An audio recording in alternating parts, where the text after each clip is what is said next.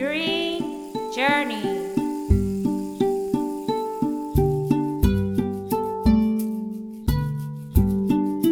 Be the change you want to see in the world Green Journey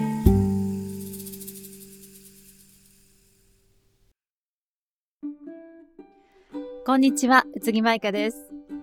グリーンジャーニーこの番組は30年後の未来、私たちの子供たちが私たちの年頃になった頃の地球を守りたい。そのために今何ができるのかというのを話し合っていく番組です。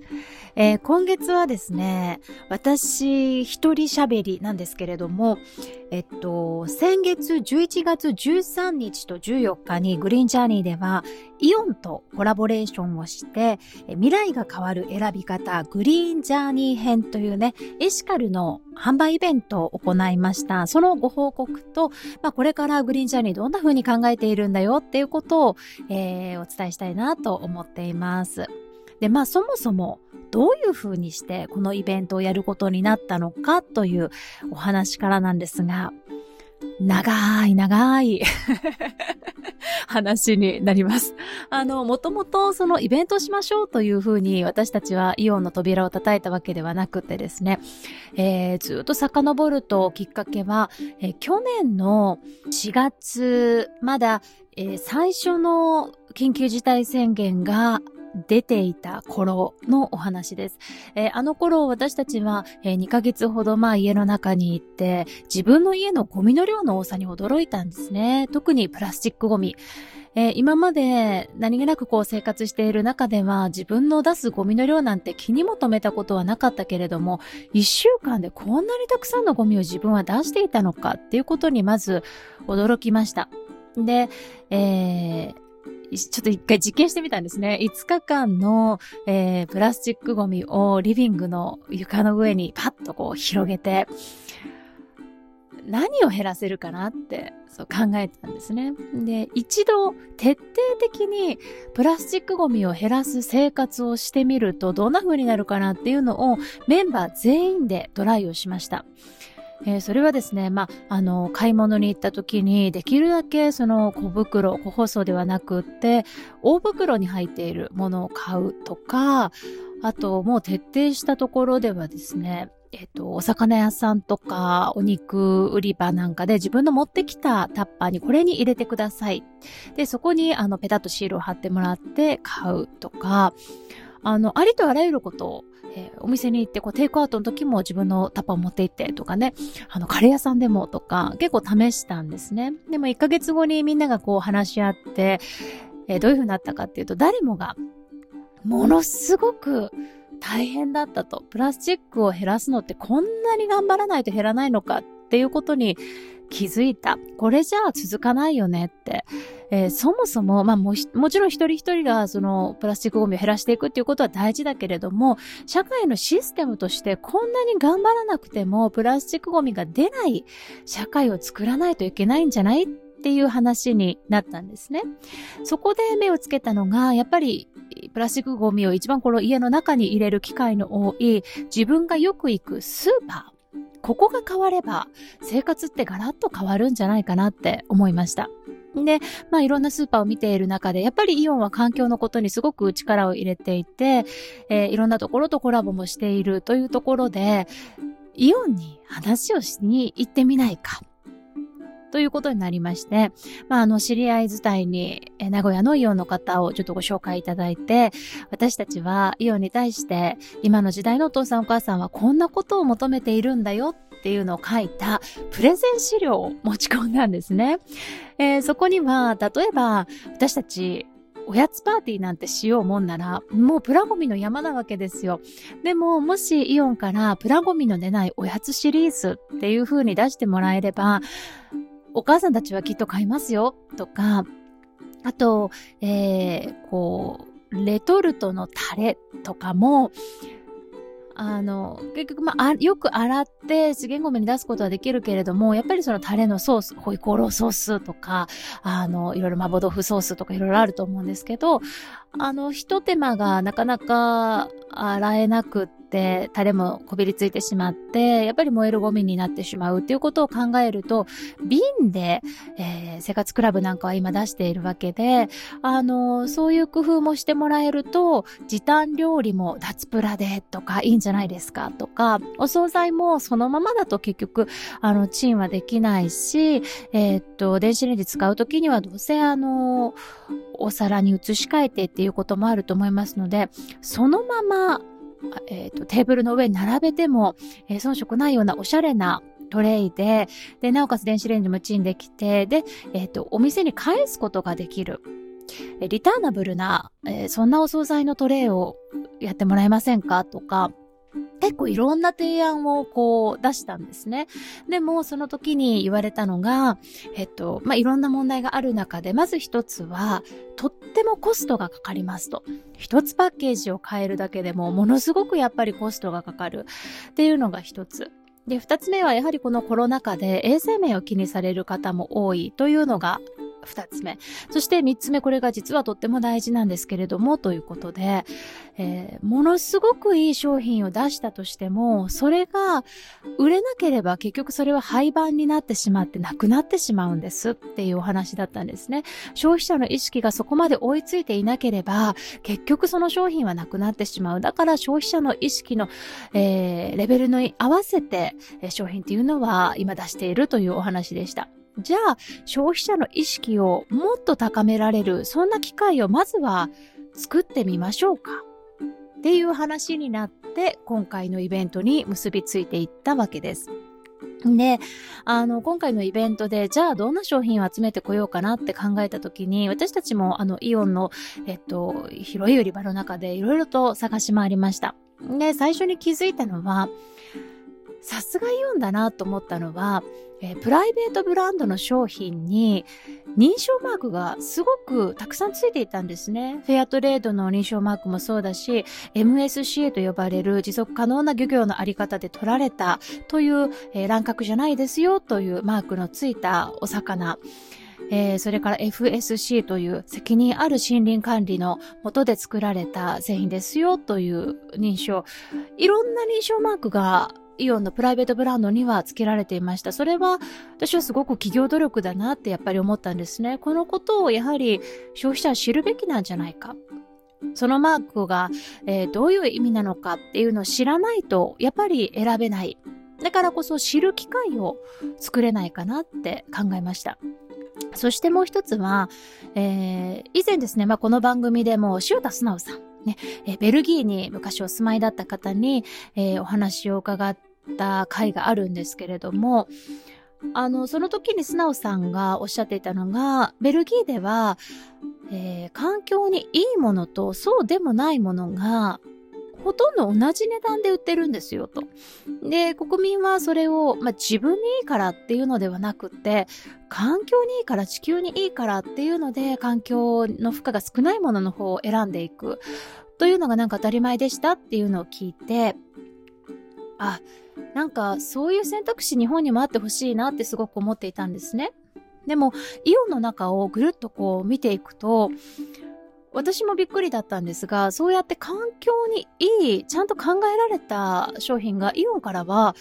他の商品とさほど値段が変わらず、手頃な値段で販売されていたんですね。それは、それもまた企業努力だと思いました。それは大事にしなくては、やっぱりいけないなって、そこを集めてくる。私たちが。普段埋もれているかもしれないけれども、それを集めてその商品の魅力を伝える。なぜその商品が環境にいいのかっていう根拠を目に見てわかるようにしてみる。そんな場所を作れないかなって考えたのが、この、え未来が変わる選び方でした。で、ここでもう一つ大事にしたのは、あの、今までのイベントだと、どうしても、その、おしゃれだったり、こう、イベントっていう特別感があって、その時は買うかもしれないけれども、続かなければ意味がないって思ったんですね。これはイベントではなく、日々の生活が、日々の選択が変わるきっかけだって、きっかけの日になるそんな場所にしたいなって思ったんですね。だから、えっと、買い続けられるもの。またスーパーに行って2度目3度目ってこれからのチョイスをずっとそれに変えられるものを選ぼうということでですね。まあ、あのー、本当にツナ缶とか、バナナとか、ティッシュとか、ジャムとか、コーヒーとか、あのー、洗剤とかね。え普段使うもの。そして、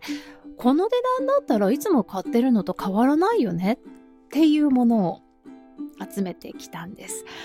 えー、するとですね、私たちもびっくりなぐらい、すごい売れ行きだったんです。あの本当に物によっては在庫がすっかりなくなってしまうというものもたくさんありました。で、今回やってみてやっぱり消費者はこういうものを思った以上に求めているなってあの、ちゃんと根拠が見えて、自分の選択がどこにつながっているのかっていうことが分かれば、そっちの方を選びたいって思っている人がこんなにも多かったのかっていうことを私たちもあのすごく知る機会になりました。えー、と同時にですね、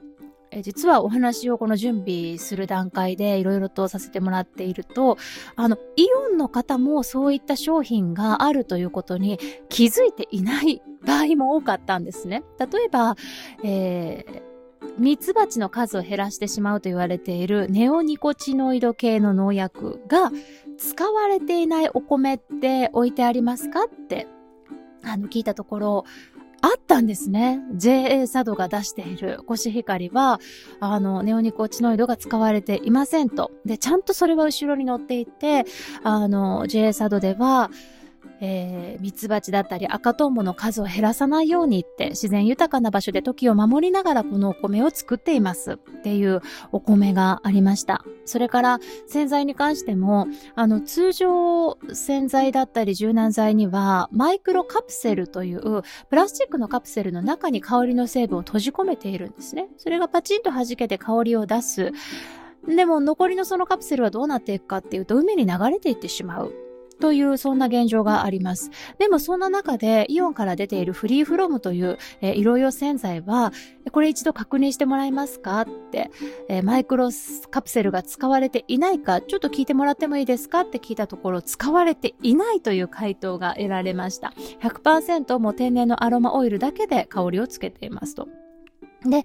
イオンの方もこれは、えっともう商品開発部のところまで遡って聞いてもらってようやく分かってきたところで、きっと一部のバイヤーだったり、え商品開発部のところではすごく思いがあって、こうやって作られていたにもかかわらず、売り場に降りてくるときに、あの市場の原理で価格競争の中でそのあの思いが届いていなかった。って、あの、イオンの方もおっしゃっていて、ここは大事にしたいところだと思いますと。なんかそういうのをお互いに一つ一つ確認できるっていういい場所でもあったのではないかなと思っています。で、これからじゃあ、えー、この、まあ、このイベント自体は、あの、大成功だったなって私も、あの、思ってるんですけれども、あの、この後どうしていきたいかなっていうところでは、あの、最初の方にも言いました通り、これはイベントにはしたくない。一回限りのイベントにはしたくないと思っていて、あの、全国の店舗で同じような取り組みを、あの、してもらえたらいいなっていうのと、もう一つは、売り場がやっぱり、いつもの売り場が変わったらいいなって思うんですね。あの、一つ一つの場所にもうちょっと丁寧に、どう環境にいいのかそもそもこれが環境にいいっていうことが、あの、伝わってないっていうこともあんまり書かれていないっていうことも、あの、すごくこれは問題なんじゃないかなって、結局、ね、消費者が買ってくれないとそういう商品は、えっ、と、出せないんですって言われても、そもそもその説明がなければ消費者は買えないわけで、やっぱりその、もう一段階前の、えっ、と、取り組みが一つもうちょっと丁寧にいるんじゃないかなって思うんですね。だから、まずは売り場でのその一つ一つの説明を入れていってほしいなっていうのと同時に、やっぱりそこから消費者がこれだけ求めているっていうことが見えてきたので、もっと増えていくといいなっていうのはやっぱり思うんですね。あともう一つは、えっと、この間私たちもすごくあのいろんなオンラインイベントとか、えー、企業の方とのお話も来させていただいて、勉強する機会があったんですけど、やっぱり今、もう、あの、社会は、世界は完全に脱プラ、脱炭素に向かっていっているところなので、どの企業も、それをやっぱり企業努力として今やっているなっていうのはすごく感じたんですね。で、もちろん私たちが何もしなくてもきっとこれから進んでいくだろうと。えー、50年前のスーパーと今50、今のスーパーが全くその違うように、こっから50年後のスーパーが今と全く同じだっていうわけがないんですよね。どこかでその変革は必ず訪れる。だけれども、その必ず訪れる時を私たち消費者の声でちょっとでも早めていけたらなって、えー、気候変動のことを考えると、やっぱりもう1分1秒惜しいわけで、できるだけ前倒し前倒しに、あの、一刻の猶予もない、早めに早めにしていくことが大切っていう中では、あの、そのスピードアップに消費者の声、思いをなんかうまく使ってもらえないかなっていうのを考えているんですね。で、今グリーンジャーニーのそのサステナ社会づくり部では、発足して、ちょうど1年ぐらいになるんですね。えー、今年の年明けぐらいからこう始まってきたので、まあ1年ぐらいしか経っていないけれども、本当にたくさんのメンバーが集まってきてくれていて、それは一重に、あの、受け皿がたまたまここしかなかったっていうのが、私は大きいかなって、実は思ってるんですね。その子供たちの、あの、未来を守るために、何かしたいって思うお父さんお母さんはすごく多かった。だけど、あの、それを何から始めたらいいのか自分一人じゃできないなーってこう思っている人たちがとても多かった中で、たまたまグリーンジャーニーがみんなで集まったらこんなことできるんじゃないって、こっち行ってみようかとか、なんかその方向の指針をこう、誰かが、あの、持ってきてくれたり、示してくれたりして、で、自分の力をそこに活かしていける。っていう、自分の得意分野で頑張れば、他の不得意なところは他のメンバーが補ってくれて、みんなで前に進んでいける。っていう場がたまたまあったから、なんかこんなにもあの、スピードアップで1年間で進んできて人数も増えたんじゃないかなって思うんですね。だからこそやっぱり大事にしたいのは、この余ってしまっていたお父さんお母さんの思いとエネルギーをうまくその企業の思いとエネルギーとマッチングさせて、あの、その根拠として使ってもらえるように、えー、つながって声を上げて私たちも足当てを動かしながら一緒に社会を変えていくっていうことがこれからできたらいいなって、えー、ちょっと考えています。実はですね、今回のこのあのイオンのイベントを、えー、中日新聞さんの夕刊と、えっ、と、愛知、岐阜、三重の、えー幼稚園とか保育園に配布を、あの、されている、キラキラという、えー、フリーペーパーの中にも載せていただいて、まあそんなこともあって、今回このイベントが終わってから、あの、ちょくちょく声をかけてもらえるんですね。他の企業の方から一緒にこういう風にしませんかっていう、あの、ご提案をいただいていたりして、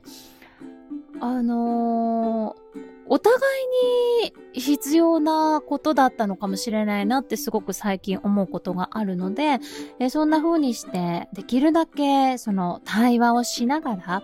一歩一歩前に進んでいけたらいいなと思っています。で、もう一つはあの、裾野を広げるっていうのもすごく大事だなと思っていて、えっと、前回、このポッドキャストでも内容をお届けしましたけれども、オンラインイベントなんかも、あの、広げました。開催しました。が、えー、やっぱ子供がいるとなかなかその土日のイベントを自分が主催するっていうのが、ちょっと難しくてですね、やっぱり子供たちに我慢をさせる時間だったり、待っててね、静かにしててねって言わなきゃいけないこともたくさん出てきてしまうので、自分がやっぱり主催になってしまうと。で、私はちょっとあまりそこを増やしたくはないけど、裾野は広げる機会いるよなって思ってた中で、えっ、と、カトリンちゃんという、えー、ドイツ人環境活動家の、え名古屋在住の方とですね、先日知り合いまして、で、彼女も同じようにその裾野を広げることと企業との対話を、あの、したいなっていう話だったんですね。でもやっぱり、お互いそのマンパワーも両方やっていくってなると、なかなか足りなくかったり、あの、手薄になってしまうところで、これは手を取り合おうじゃないかっていう お話になりました。私たちが、まあ、企業との、えー、対話をしていく。そしてカトリンは、あの、20代ですごくね、あの、イベントを作るのもうまいので、えっと、カトリンの団体のハッピープラネットが作るイベントにグリーンジャーニーは応援したり、えー、参加したりしながら、あの、協力してこれからやっていけたらいいなというふうにも、えっと、考えていますので、また、カトリンにも番組に出てもらいたいなと、えっ、ー、と、思っていて、えー、そんな機会も来年ね、作りますので 楽しみにしていてください。えー、ということで、今月のポッドキャストは、えー、ちょっとまあ、イベントのご報告と、まあ年内最後ということで、えー、来年今後どうしていこうかなというグリーンチャリのビジョンのお話、代表次舞香がお届けしました。えー、それでは皆様今年も本当にお世話になりました。いろいろとありがとうございました。あと、オンラインサロンサポートしてくださっている皆さんもありがとうございました。えー、グリーンジャーニーでは、えー、資金面でグリジャの活動をサポートしてくれるというね、オンラインサロンメンバーも随時募集してますので、えー、こちらもぜひひ見てみていただけたらなと、キャンプファイヤー、えー、グリーンジャーニーで調べていただくと出てくるかなと思います。こちらもどうぞよろしくお願いいたします。えー、それではまた来年もますます活動を広げていきます。よろしくお願いいたします。えー、良いお年をお迎えください。ここまでのお相手は、宇津木舞香でした。じゃーにー Green Journey